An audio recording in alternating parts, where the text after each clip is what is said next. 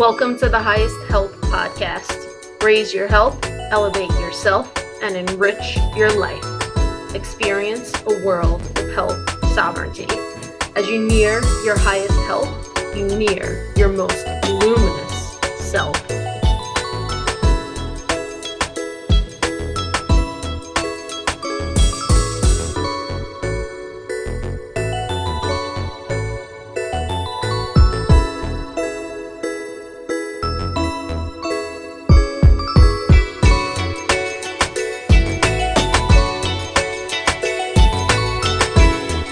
Welcome to season two of the Highest Health Podcast, and Happy New Year, at least according to the Gregorian calendar.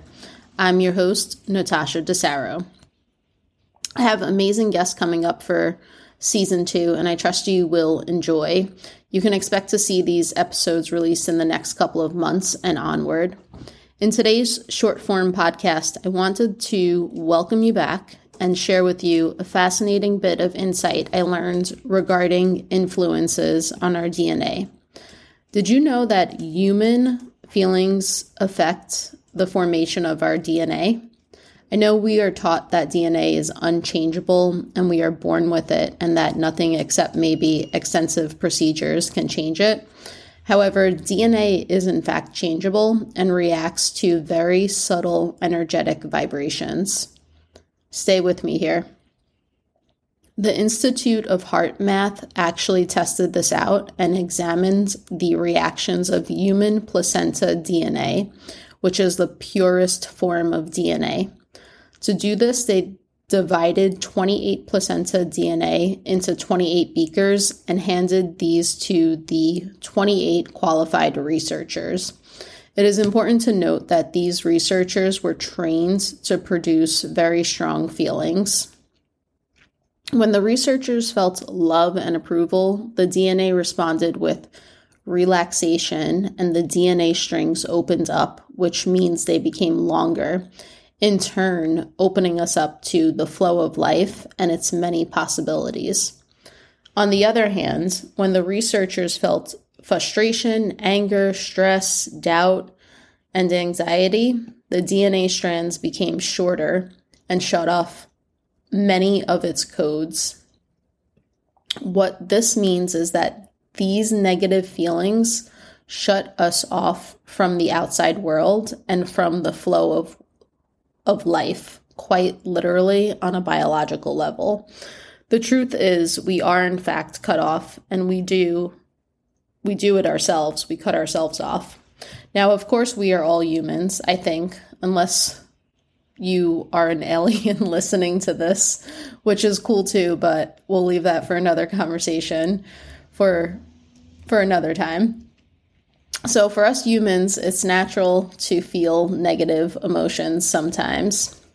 The key action is to process those natural emotions and physical sensations that arise in bad times until they release and dissolve instead of not dealing with them.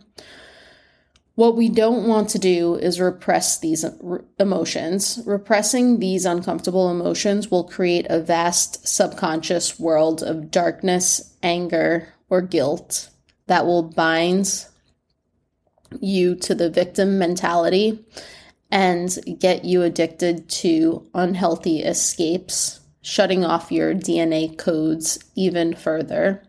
When you take the time and effort to work through, process, and release these emotions, you will powerfully raise your spiritual energy, which will automatically level up every aspect of your life relationships, physical health, emotional and cognitive flexibility, and so on.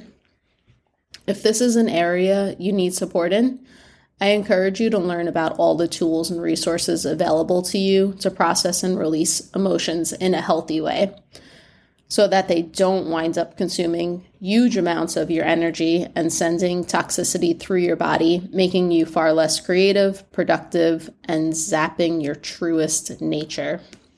With that said, happy 2023. I wish you continue discovering your greatness, your own deep inspiration that drives you, and hearing the whispers of magic all around you. P.S. The book I was reading regarding the DNA study is The DNA Field and the Law of Resonance by Pierre Franckh. Check it out.